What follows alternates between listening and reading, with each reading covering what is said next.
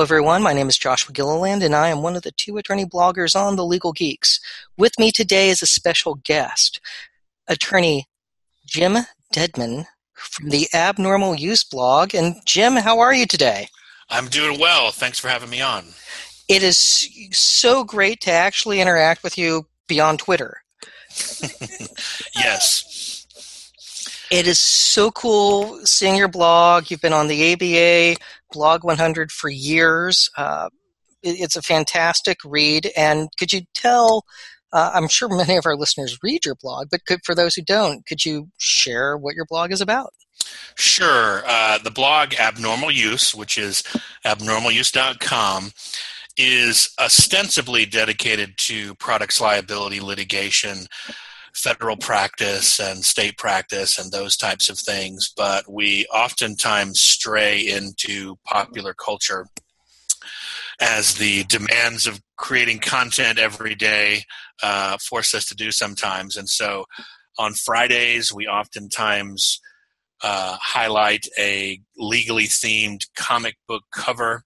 We've done some interviews with some comic book creators over the years, and uh, today we're recording this on April Fool's Day. Today we did our April Fool's Day post about some uh, fictitious Game of Thrones litigation, which was brilliant.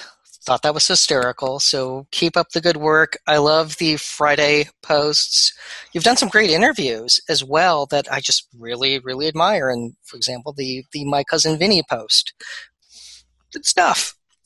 Well, thank you. We it's it's amazing how much we've been able to get away with just by sending people emails saying, "Hey, we're a, a, legal blog. Would you like to do an interview?" And so we've gotten some actors and directors and all kinds of folks who you never would think would return our emails, much less let us talk to them. Warms my heart to hear that. So we're three thousand miles apart. Could you tell everyone where you practice and how long you've been an attorney? Sure. I practice at a firm called Gallivan White and Boyd in Charlotte, North Carolina. I have been practicing for 14 years, which is an interesting thing to say out loud. Uh, the last 10 of which have been in the Carolinas. I was in Texas before that, and I've practiced over the years in Texas, South Carolina, and North Carolina. So we're approximately the same age, and we've had parallel lives. I think we graduated high school, college, and law school all, all in the same years, and we've just been on parallel courses, which is fascinating to me. Class of 94, high school, represent. Exactly. And when you look at all the other adventures, now, where'd you go to college? I went to the University of Texas and majored in screenwriting radio, television, film, which of course explains why I then had to go to law school so that I could find a job and went to Baylor for that. Outstanding. Now, I like your geek cred that you have, but let's let's basically uh, qualify you as a as a geek expert. Uh, Fair enough. Uh, what's your experience reading Batman over the years? I think that, like most people our age, I read a lot of the Batman comic books in the 80s. I was mostly a Marvel guy, but right around the period in the late 80s when there were rumors about a new Batman movie coming out, I really got into Detective Comics and, and Batman and all of the like. And of course, back then everybody was talking about Dark Knight Returns. And you know, I had my Batman T-shirt that I wore to junior high. I had my Joker T-shirt that I wore, wore to junior high. I actually found an image of the old Joker T-shirt I used to wear on the internet the other day, and shuddered and sighed with pride at the same time. Um, and then, of course, watched all of the movies over the years. Michael Keaton suffered through the Val Kilmer and George Clooney versions, and and uh, you know have have followed the popular culture ever since. I know exactly what you mean. Uh, that's I was mostly a Marvel guy as well. Uh, I read Batman in addition to that. Enjoyed it a lot. I do remember like a Clayface storyline that was very interesting and thinking, hey, why not have him as a bad guy in a film? And so I, I do understand the parallel course. I can remember reading the rumors in the underground pop culture magazines and even the stuff like Starlog about who was going to be in Batman and then who was going to be in the sequel. And it's funny to me to think about that. All the rumors about, oh, Fred Savage is going to be Robin and Robin Williams is going to be the Riddler. And all those things turned out to be wrong, of course. But uh, it was fun because really back then you couldn't find that information and speculation except in a very limited number of places because we didn't have this wonderful internet that we do now. And it's amazing when you look at the projects that have kept stuff off the grid, such as, say, Rogue, uh, Rogue One, or even uh, uh, Ten Cloverfield Lane. That right. they were, they. You think those guys could work for the intelligence agencies with the way that they could keep a lid on all all those projects? They must. I would love to see the confidentiality agreement that people have to sign in order to work in any way with those types of projects. So I have a friend who does special effects at different companies on different projects. And he highlighted after the Sony hack, they really got intense on the NDAs. Oh, I don't doubt it. I don't doubt it. I've had some friends that have appeared on game shows or uh, the like over the years, and I've asked them about what they have to sign. And most of these folks are non-lawyers, and they recount these, you know, incredibly lengthy uh, contracts they've got to sign, without, of course, disclosing the content of those. So. amazing. So back in '89, there was the outcry with Michael Keaton, who I thought was an outstanding Batman. We saw something similar with Ben Affleck, and I think he was a great Batman. He was really good. Um, I was impressed. I had low expectations because of some of the choices he's made in the past. I had low expectations because of the reviews, but he, he was really one of the few characters in the movie that had some clear motivation and seemed to be uh, participating in the film in the way that an actor should in order to make it a good enterprise. Exactly. Well, now let's talk about your experience reading Superman. What do you have any stories that you remember from your youth that, that stick out about the Man of Steel? Well, certainly the John Byrne Man of Steel series from the 80s uh, was a big one. I remember my father bringing that to my attention. I think the newspaper had done a big article about that, and st- sort of starting there. I, would read some of the, the, the Silver Age type stuff before that, but that seemed to be a really good entry point for me at that time. And then, of course, the um, the new series that started thereafter and you know with Batman as well. I mean, I I really got into the Justice League International comics that came out in the late '80s, which just were the funniest things ever, and I I, I miss that type of levity in, in comics. But as for Superman, you know, looking back, you know, and and, and going to some of the stories that have come out since then you know, I really liked Red Sun that came out, I guess not too long ago, although not too long ago for me could mean 15 years ago and then the Alan Moore for the Man Who Has Everything uh, back in the '80s was was great as well. Yeah, I loved the Justice League International stories and Justice League Europe, or the, the one-off humor one they did for Justice League Antarctica, like all hysterical with with the killer penguin piranhas. It was brilliant. Uh, or the Guy Gardner storyline after basically getting a concussion and his massive personality change into a wimp, uh, with and what followed for I don't remember how many issues that they had him with being this meek, you know, guy that and no one sought medical care for him. They just left him as is. So a lot of great stuff. Yeah, and you know that's that speaks to the tone of some of the comics that existed at that time. And, and of course, Superman was not a big part of, of JLI, if I remember right. I'm not sure he was in that much at all, but the tone there was just so wonderful and i just enjoyed reading that and that was those were some of the issues that i would read over and over again just because they were so funny and what's strange to me is that after we have mined that era of popular culture for so many film ideas that one has really not been in the mix very much, or even even you know Booster Gold and, and Blue Beetle and all of that, which is just great stuff. It's been a little bit in some of the the Justice League uh, Unlimited cartoon, but um, you know not as much humor. The Booster Gold series from about five six years ago, where you had Rip Hunter mentoring him, and we learned that Rip is actually Booster's son. Uh, you know, protecting the timeline because everyone viewed him as the screw up. Great stories in there. And they even touched on the killing joke with him trying to stop a Joker from paralyzing Barbara Gordon. Oh, really? And, yeah, and it's great because each time he failed, each time he died while he was there. And he confronts Batman what would then be present day. And Batman stares him down and throws out, you know, a file that has all the photos of Booster like beaten and dead that technically would have been before he first appeared and met the Justice League. And so Batman had those and had been waiting for the right time to confront him.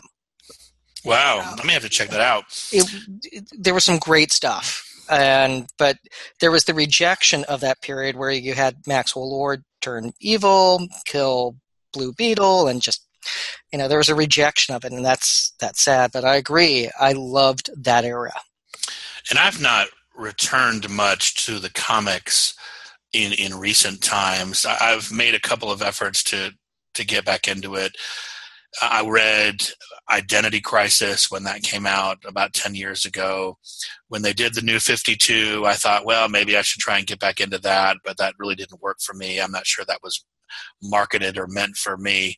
But, uh, you know, the Ultimates, I, I, did, I went through that phase as well. And of course, that was the, uh, the groundwork for the Avengers movies. But uh, I have not, I would not describe myself as a regular reader these days and that's okay. Well, let's talk about what do the characters of Batman and Superman mean to you? These are huge pop culture figures. And, you know, when we were talking about doing this podcast it, and, and what these heroes were about, it reminded me of that line from Armageddon where Owen Wilson says something about this being deep blue hero stuff. And that's what these guys are. These are you know mythic heroes that represent ideals. And with superman in particular you have a hero who has a moral compass that exists which is the heart of the character. And you know this is someone for whom saving citizens is a calling not an inconvenience and Batman, I think, is an opposite side of that same coin with some some cynicism and skepticism that Superman doesn't have, but it's the contrast between those two characters that make them such effective partners, I think, and which makes them a joy to read about or watch in the TV series or or what have you. And so I think that when you take these characters and attempt to alter that DNA, it's a perilous enterprise. Yeah, and we can let's revisit that on on the dangers of it when, especially when we talk about the Dark Knight Returns. Uh, but did you watch the old Fleischer cartoons from 75 years ago? It's their anniversary this year. I, I did not watch them then, but I have watched them since, and uh, it's been a number of years. But you know, those are those are great. Um, as are a lot of the pop culture depictions of Superman in the last 75 years. Those ones are nice because their budget for them was huge. I read a recent article that if you adjust the, the budgets that they had for inflation, each one was over a million dollar budget for the, the these cartoons. Wow. And so they they invented new technology that then was used for decades, like how to make a lightsaber on on the screen, all, all that good stuff. And the fluid motion, movements that they had, the look and feel, uh, it was also the time period when Superman's origin was he was still an or, he was an orphan when he was sent to Earth. There was no mom, Pa Kent, he, and so that would have been different and he leapt tall buildings. Uh, they didn't have flight form yet. And so there's some of the these cartoons where he's you know, fighting flying robots, and he can't actually fly, so he like gets dropped, and it's fascinating because it's I mean so beautiful and so well done, and it's like vintage sci-fi. And I guess yeah, I guess that is interesting because you you realize that the concept of Superman that that you and I probably think of when we think of the character wasn't always that, and so there there have been changes to the character over its life, and you know I guess we can talk about it a little bit. You know how unreasonable am I going to be if I say that it can't change from the one that I knew when I was a kid? But you know, I think getting back to the first question, you know, Superman is a is a character that exists beyond DC, beyond the original creators, beyond any one creator. I, I, think that is the, the joy and the danger of working with that character because it is just it is this large cultural property that we all know and recognize. And when I think of Superman, I think of uh, of a character that kids look up to and respect and, and, and marvel at, for lack of a better word.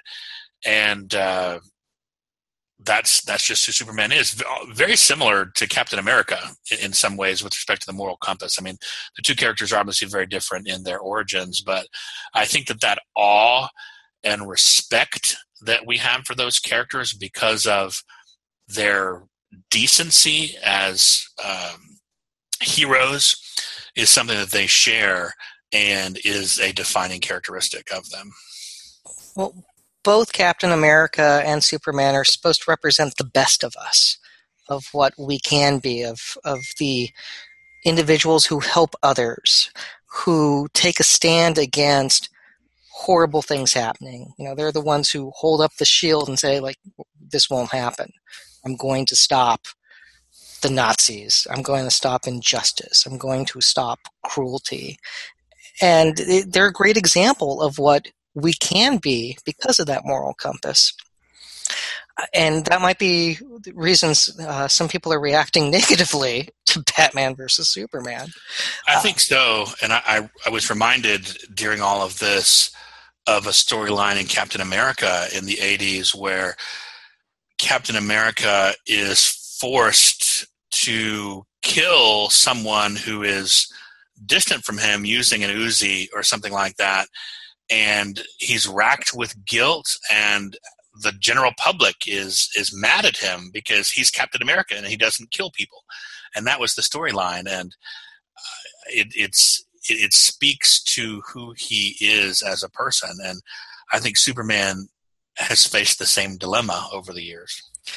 I remember in the late '80s, one of the it was a alien invasion storyline that was a massive crossover event that they had a couple years after uh, Crisis on Infinite Earths, and Superman had to kill in that.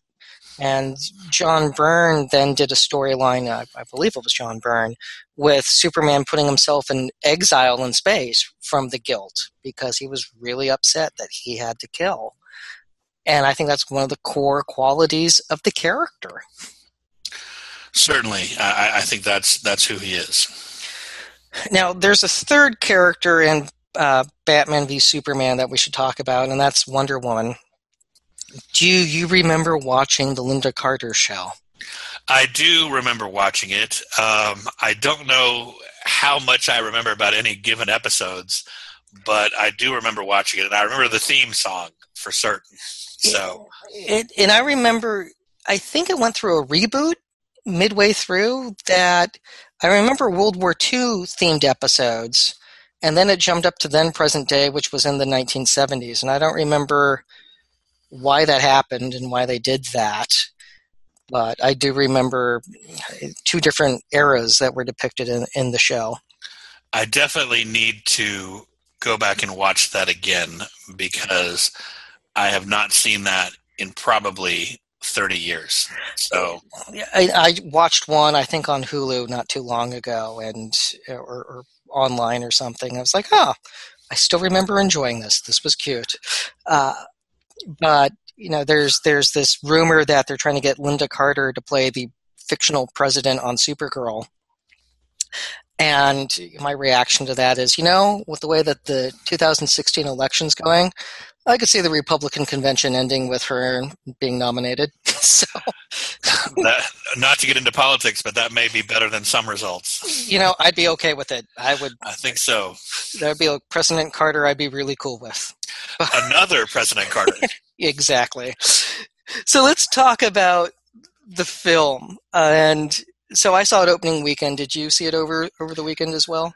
I did. I saw it the Thursday um, pre-release. Uh, there's a movie theater by my office, and I snuck out early and went and saw the film. I saw it Friday evening, and uh, what are your thoughts on the tone of the film? You know, I, I'm not sure that the tone of the film is marketed to me. And so I think there are some stylistic choices, the darkness, the pacing, the computer game style violence that are stylistic choices that I don't like and I wouldn't have gone with had I been in charge of the film, but I understand and appreciate that those are some things that are just how films are now. And there's a lot of films that utilize that type of approach that don't involve Superman and Batman that I don't go see. But I think that this is a Superman and Batman movie. And so I think that the darkness of it, I think, makes it much more difficult to portray the Superman that we've been talking about lately on this podcast. Um, you know, Superman movies should be fun, and and action sequences should involve Superman saving people. And and there were some scenes in the movie where you know you get some montages where superman looks like he is saving people and he has the expression on his face as if he were running his errands for the day you know going to get gas or going to the bank or whatever else. I mean it's not as if that's his calling. And so you know with batman you know batman films can be dark. Um, i think that the the tone there is probably not much different than than the christopher nolan films. Although i you know like we said i think Ben Affleck did a pretty good job establishing a motivation for that character. Although his motivation is based upon the crazy destructiveness of Superman that is unrepresentative of the Superman character. So it's a, it's a it's all over the place. And I really felt that showed one-dimensional thinking on Bruce Wayne's part, which was just bad storytelling because he should be smarter than that of who to blame for the fallout from General Zod's attack to wipe out life on Earth by terraforming the planet into something else. Place blame where blame's due. And that's something that just bothered me with the depiction of Batman in the film for his motivation because I thought it was misplaced. I think that the fact that humanity learns of aliens and is attacked by aliens in a very short span in Man of Steel. The skepticism and fear that arises from that is an interesting way to go in Batman versus Superman because I get that. I mean, I th- and I think I think what Zack Snyder is trying to do is to depict on some level what it would have been like for regular members of society to react how they would react to these dramatic you know life altering world altering revelations. I mean everybody would be scared and everybody would freak out. I don't know if i want to watch a two and a half hour movie of society you know shutting down because of that type of fear particularly when you know a superman movie is something that is meant to to enjoy. But I, I see where they're going from. And so the first 15 minutes of batman versus superman where you see batman you know Batman's point of view during Man of Steel, I, I did think that approach was at least interesting on some level. Yeah, he also is the beyond amazing CEO who flies into danger, who is trying to help his people in his company. Like that's all good stuff. That is. You know, when, when the when the, when the insurance company comes to uh, Wayne Enterprises and asks to do the the key man insurance policy on Bruce Wayne, what does he tell them? Does he fully disclose his lifestyle activities, which might uh, result in them having to pay out? I doubt it. Probably not. I, I'm going to go with no. Maybe that's something that they can address in the the next film. One, the world wonders. Now, I do have a so in this film universe that we're in, he's been a superhero for 20 years. And so they've seen extreme supervillains before. That's not the same as alien life visiting the planet. But you think there would be a little higher threshold for new and insane in a world like that?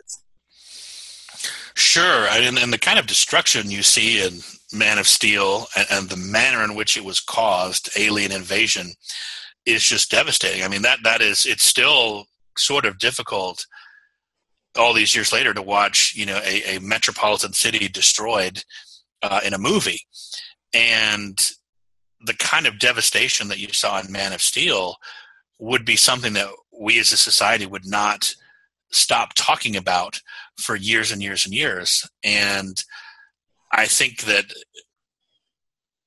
in part we've seen that play out in real life the last 15 years. And which is another reason why you know this film which should be an agent of escapism is is too grim and too too dark. So let's talk about the fallout of that kind of world so we have an alien invasion, and then for 18 months you have Superman flying around to other countries, saving people from floods, children falling out of burning buildings, all these bad things, and he's saving those. What's Congress's authority to regulate him?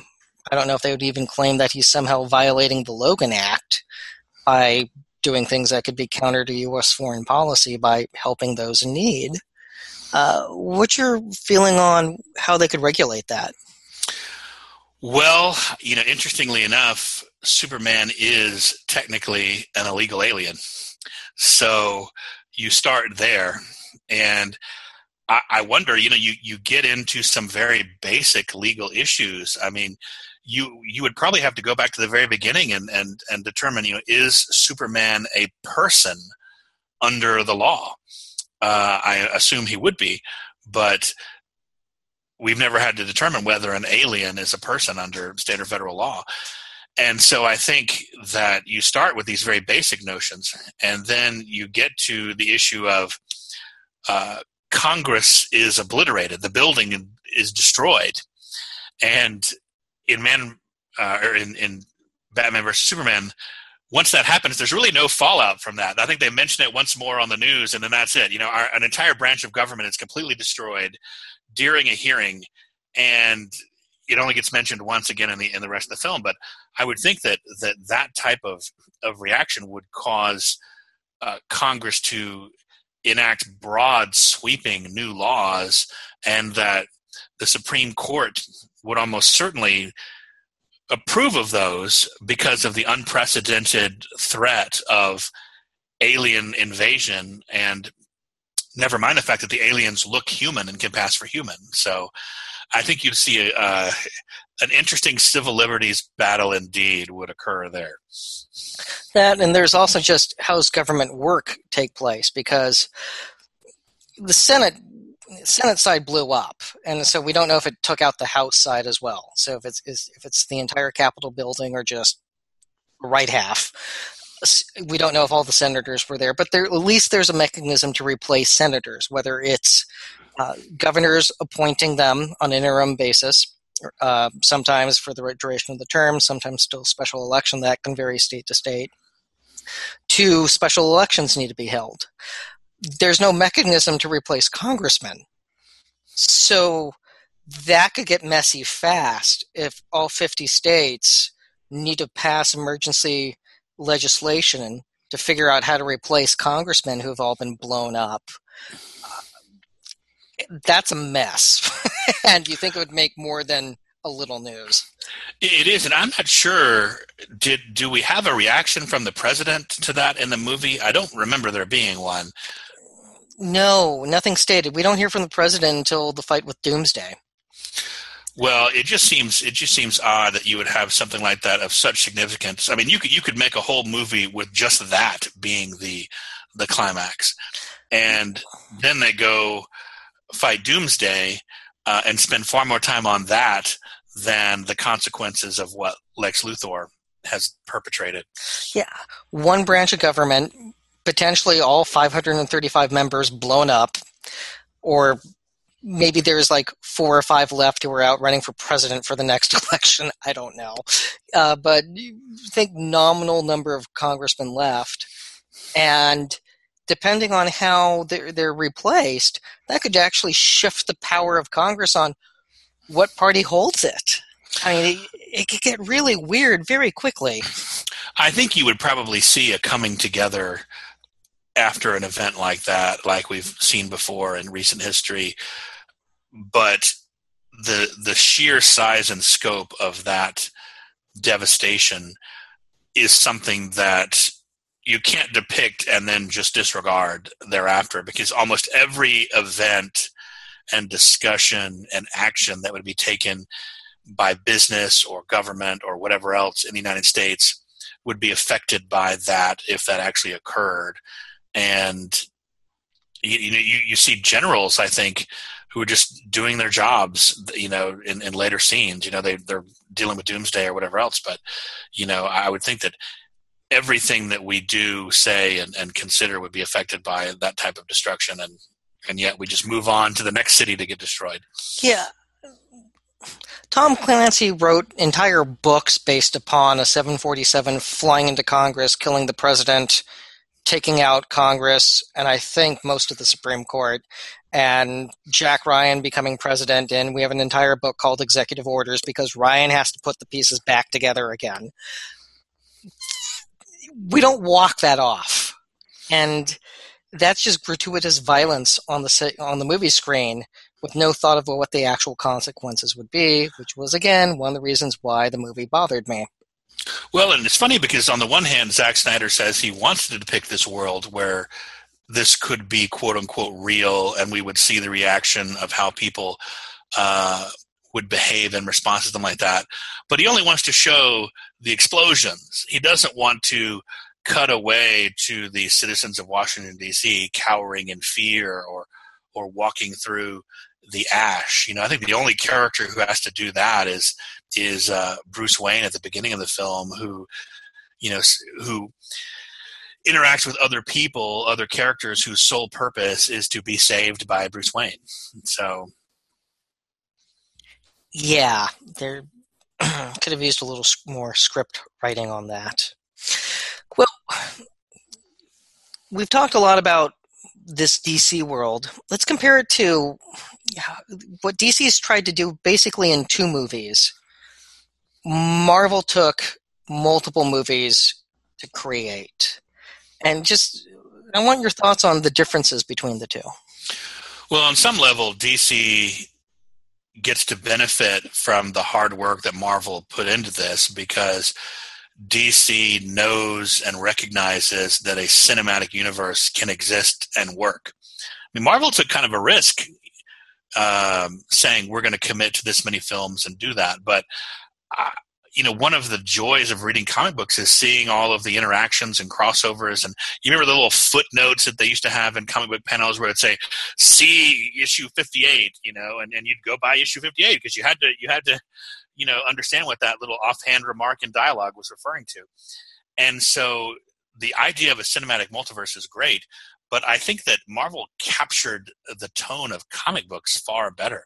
Somebody on twitter the other day i wish i could remember who it was said you know dc colon grim dark brooding superheroes who never have any fun at all and spend the whole film uh, in emotional pain. Marvel colon let's give this raccoon a gun and search that tweet and find out whoever wrote that because that's fantastic whoever that author is but I mean, that's that's true. I mean, the Marvel movies are fun to watch, and there's some darkness in those movies, but it doesn't overtake the film.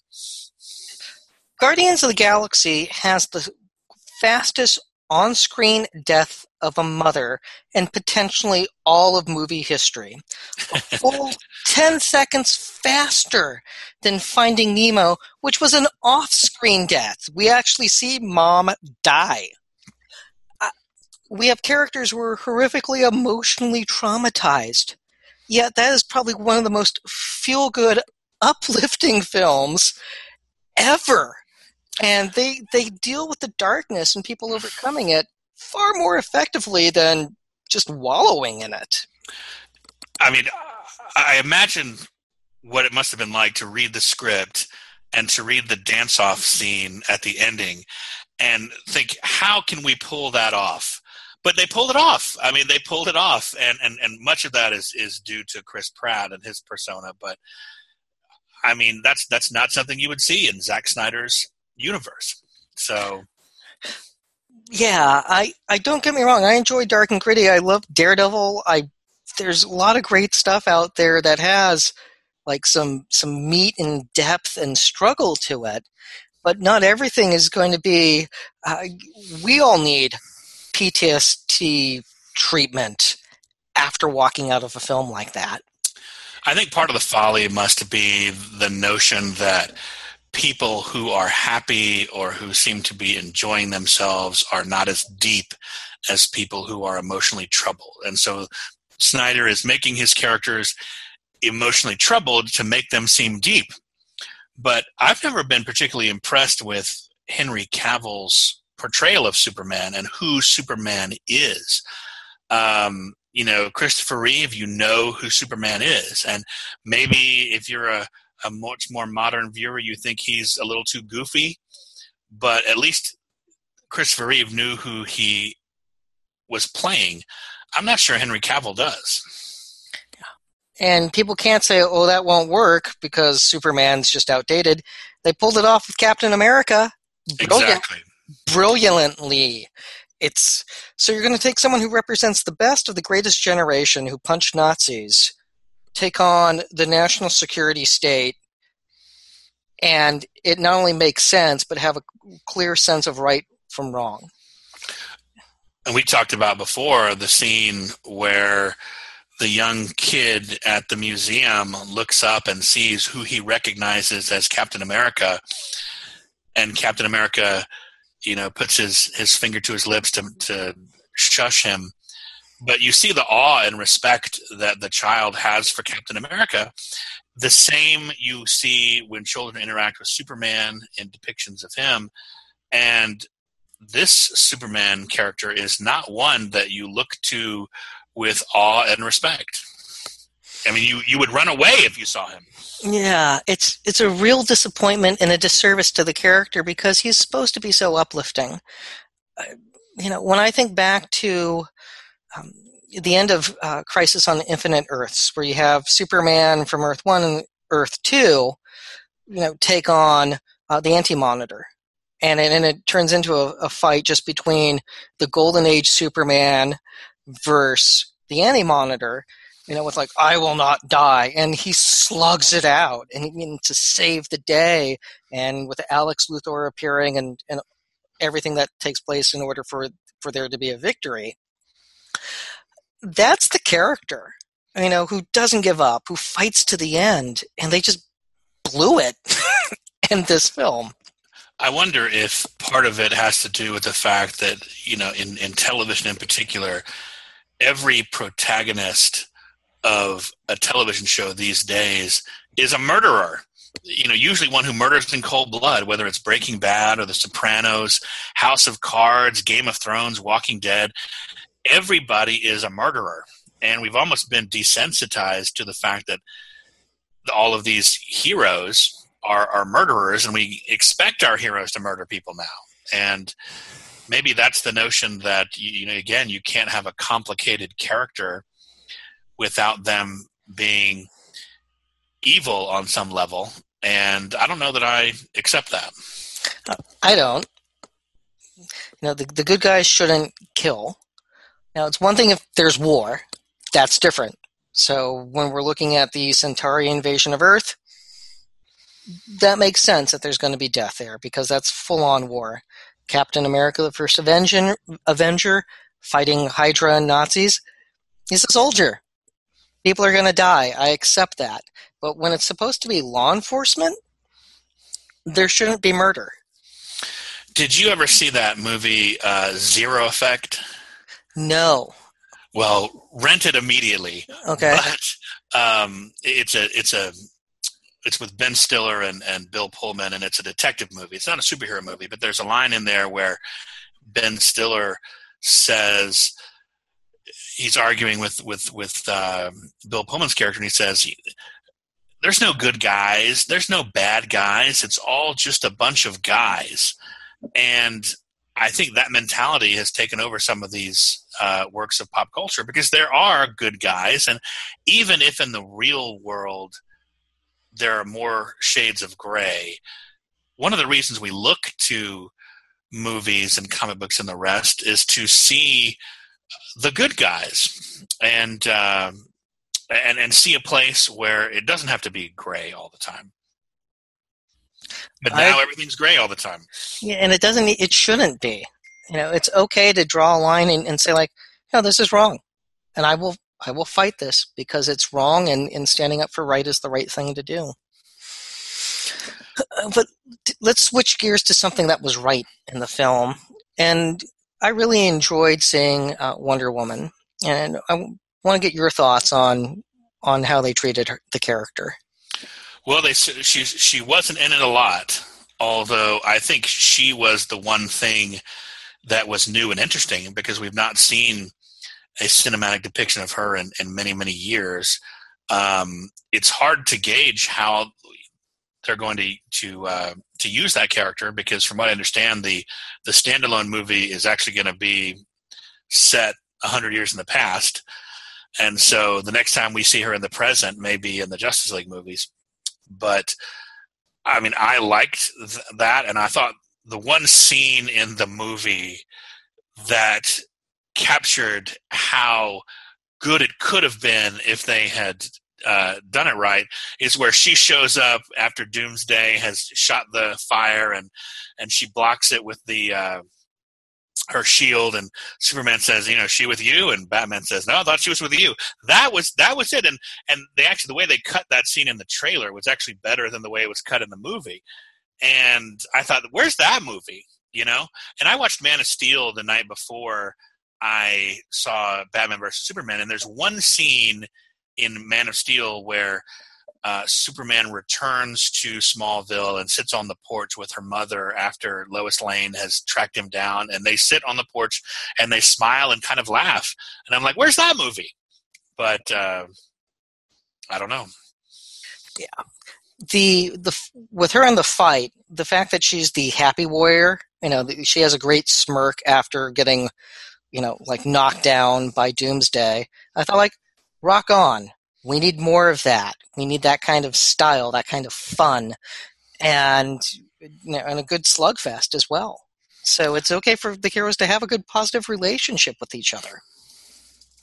Well, and you see her lasso, you know, and the lasso looked kind of cool and I would have liked to have seen more of that, and maybe the films will lighten up a little bit um, when the heroes are together. But I, I'm I'm very curious to see how they handle her character in the standalone movie, and I'm looking forward to that. And you know, there there are some there are some other good performances in the movie as well.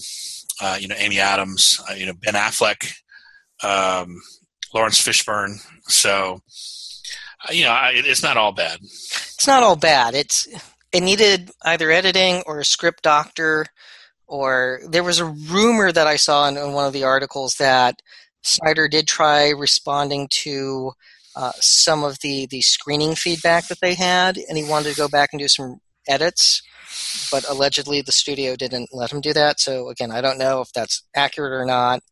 But it needed a change in tone. I thought it was absolutely hilarious the number of times there was a gratuitous remark that, oh, that's an abandoned neighborhood, or that island's uninhabited, or everybody's gone home for you know from work, you know, to to establish that that all of this destruction is not affecting as many people as as it might otherwise be. Yeah, that's they were stretching there. You know, they were they were totally stretching there, and the fact that all of a sudden Gotham and Metropolis are now San Francisco and Oakland with Treasure Island basically being abandoned between the two of them. It's like, really? That's I, that's new. That is definitely new. I, I'm not sure. I mean, that that's definitely something that probably doesn't trouble me too much. And and I mean that that's that's the kind of thing that I think a film can change to to make the story easier to tell on on the screen because um, that's not a character note. That's that's just geography. Um, but it's so funny that Zack Snyder, who adhered so rigidly to the Watchmen um, panels, decided to change all these things about these heroes that are far more recognizable and important um, and and central to pop culture than any one character in Watchmen. Although I mean, I love Watchmen, the, the graphic novel. So don't get me wrong, but you know, I, I would have been interested to see a Watchmen movie that was this dark. But you know, the Watchmen movie actually seemed sillier in tone than Batman versus Superman, which is really the opposite of the way it should be. Yeah. Speaking of silly, let's talk about this version of Lex Luthor. Do we have to? Um. Um, it's, it's part of the healing process, Jim. It's we can't move forward unless we talk about what happened. Oh my, yes, Lex Luthor. What happened? Um, you know, Lex Luthor is a successful businessman who you fear and or respect and i don't see how you could fear and or respect the character that uh, Jesse Eisenberg played. And Jesse Eisenberg is in one of my favorite movies from the early 2000s called Roger Dodger. Um, if you've not seen it, check it out.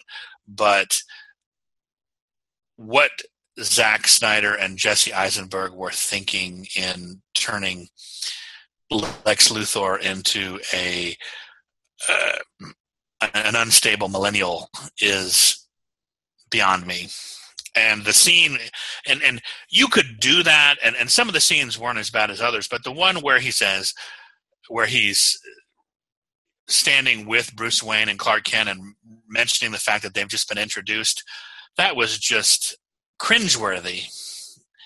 And you know this was you know it doesn't have to be Gene Hackman it doesn't have to be Clancy Brown but it's got to be something and and to to think that that that could have been Bryan Cranston or somebody along those lines, and that this is what they went with. My goodness. Yeah, from putting the candy in the senator's mouth to the weird sexual tension with Holly Hunter's senator to being like the introvert who freaks out and can't give a speech at a nonprofit event for a library to then immediately being this awkward geek with Bruce Wayne and Clark Kent when we learn at the end he actually knew their secret identities. He actually figured that out. Uh, that's weird. it's so weird. Not only did he figure it out, he also created logos for them. Yeah. And everything that he did was to set up a fight between them in the most convoluted, weird way possible, and just odd, just so freaking odd with what he did. It is, and, and and trying to ascertain Luthor's motivation in this movie is very difficult, as you point out. I mean, what does he want? Why is he doing the things he's doing?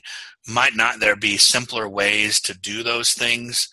Um, what is the purpose of, of what he's doing. I'm not sure that in this world that Zack Snyder created that Luthor would need any help making the American public scared of Superman. You know, I mean, does it take blowing up the Capitol to instill a fear that we already have when you know that universe's metropolis has been destroyed by aliens? I mean, my goodness.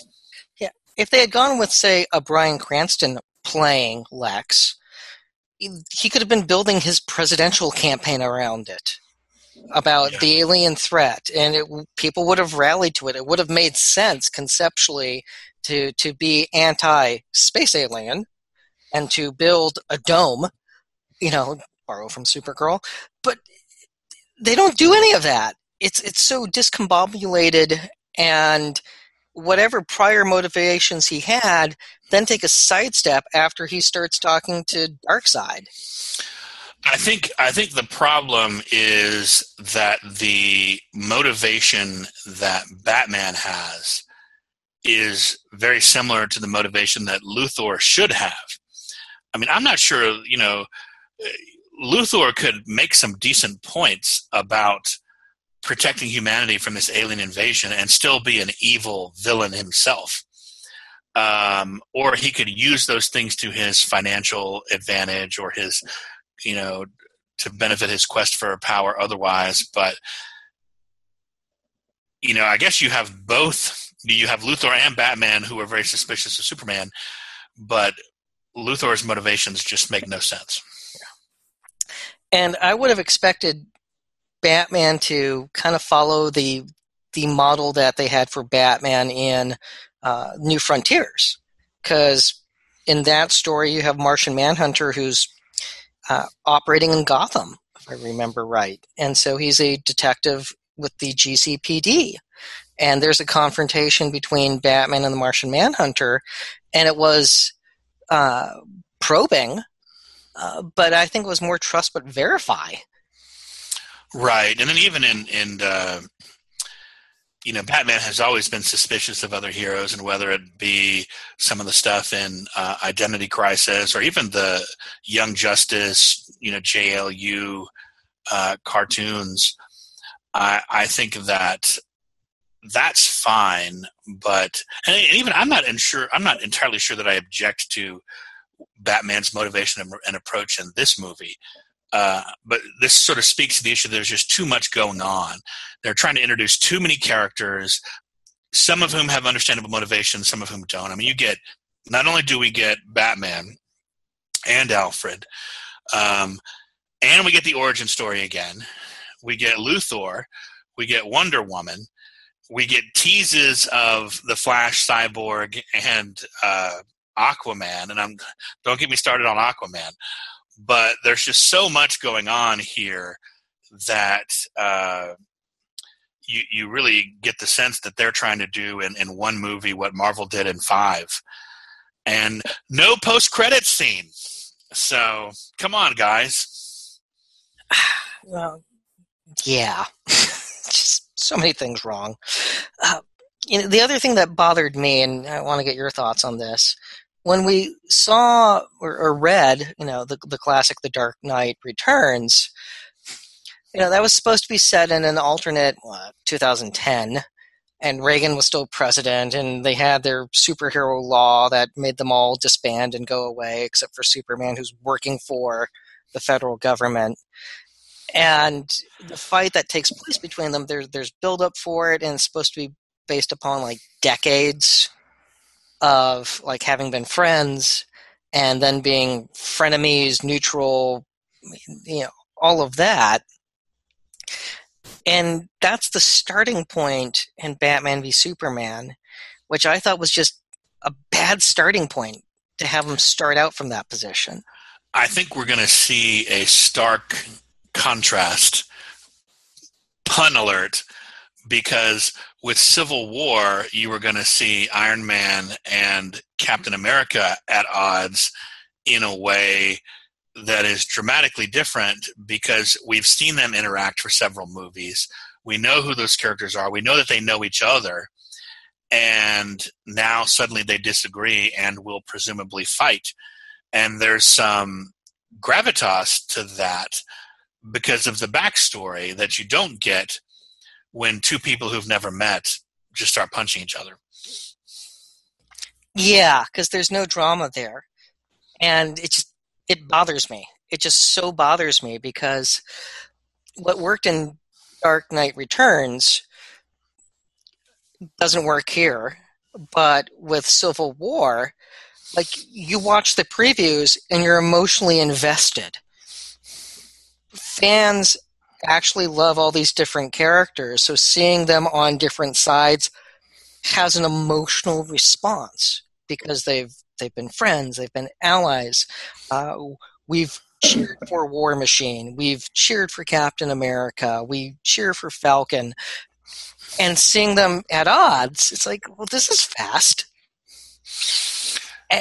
and it bothers us. Well, and and I'm looking forward to that movie very much, and I, I, I saw Batman versus Superman mainly out of a sense of obligation, you know, to my former self. And oh, I've got to see a Superman movie. And uh, you know, some some people are very troubled by the movie. In fact, I've got a friend uh, named Ryan who runs a blog called The Signal Watch, and he's probably the biggest fan of Superman in the United States, and has blogged about Superman for 12 years. And he refuses to go see Batman versus Superman because of how troubled he was by Man of Steel and what he's heard about about this. So, I mean, I guess I, I can say now what I what I said back in the '80s, which is make mine Marvel.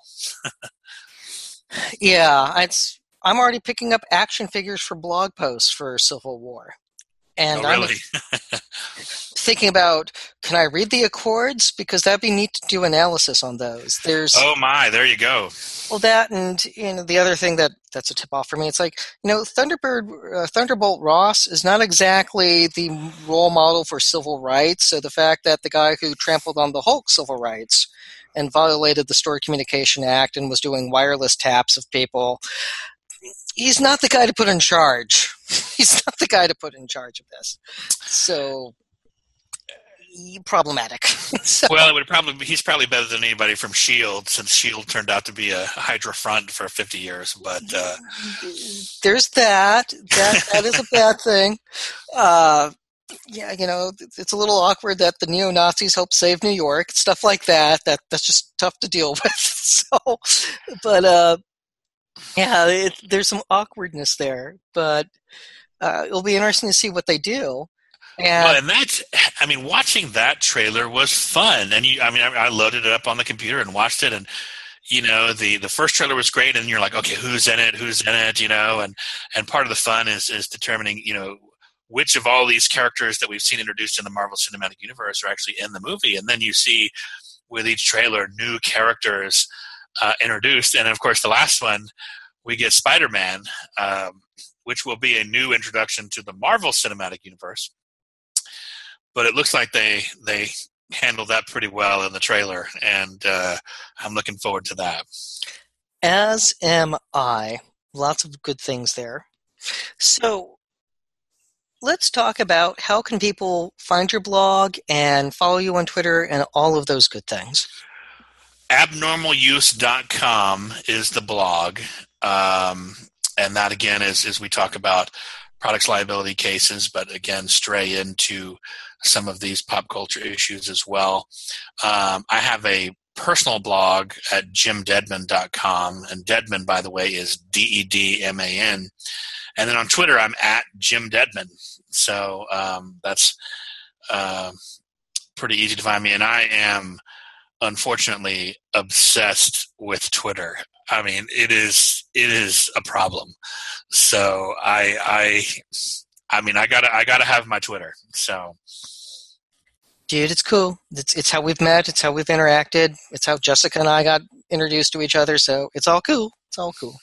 Well, well Jim, this has been a lot of fun. It's really nice to, to see that uh, we've had shared experiences growing up and reading the same comics and going to the same movies. So that's always uh, nice to see for for being able to have our our lawyer geek team up for this podcast and and hope we can do more again in the future Yeah, this is like this is like an episode or an old issue of Marvel Team Up. This this is how I'm going to view this podcast. It's like Thing and Spider Man, or yeah, that's right. Doctor Strange and Nick Fury, some something weird like that. Yeah, this this it's very cool. So with There that, so with that, everyone, Jim, thank you, and everyone, stay geeky, America, stay geeky.